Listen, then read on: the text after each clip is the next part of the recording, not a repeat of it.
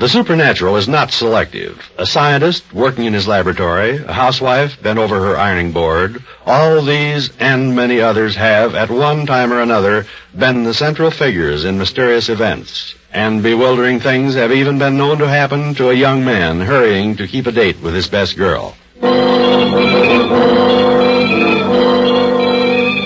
Leonard Wadham, a resident of Walworth, South London, was a respectable young man of regular habits. He was, like most young men of his age, in love. And on the evening of September 27th, he had called the object of his affection on the telephone to confirm an appointment. Nine o'clock. Nine o'clock in front of St. Benedict's Cathedral. Don't be late.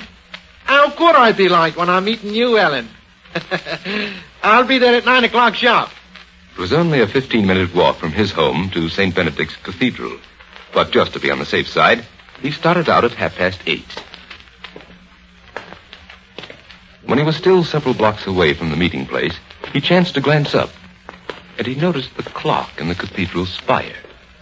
Not quite a quarter to nine. I've only got a couple of more minutes to go.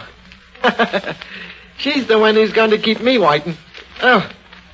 Oh, I now. What's happening? What's happening to me anyhow? On this same evening, near the village of Dunstable, not far from London, Patrolman Gibbons of the Dunstable Police Force was covering his beat. Hello. What's this? Same bloke standing right in the middle of the highway. Looks like he don't even know where he is. Intoxicated, I'll bet assure it. Hey, you there! What are you doing in the middle of the fair fair? Well, I... I don't exactly know. That is, I... You want to get it or something? No, but... But, officer, would you mind telling me where I am? I can tell you where you ought to be, home in bed. In your condition. My condition? You don't think I'm drunk, officer? I haven't had a drop. And what is the matter with you? I... I don't know. Something happened to me. Something strange and mysterious like. The landscape, it blotted out. The street and the cathedral and everything. What street? What cathedral?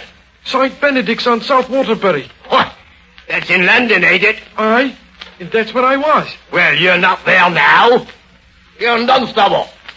Dunstable? Why, that's 30 miles from London. But... But how did I get here? I, I don't remember coming here at all. Oh, it sounds like amnesia to me. Aye, that must be it. But how am I going to explain it to Ellen? I was to meet her at nine o'clock sharp, and here I am, 30 miles away, and it must be midnight. And... And what makes you think it's midnight?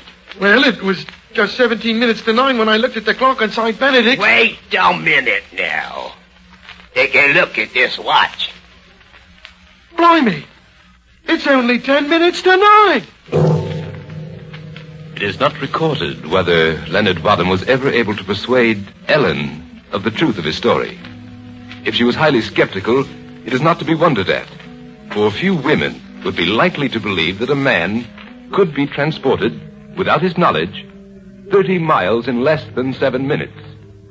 And yet, if we accept the evidence that was conclusive enough to convince both the Dunstable police and the great London newspaper, those are the facts. Facts. Incredible but true.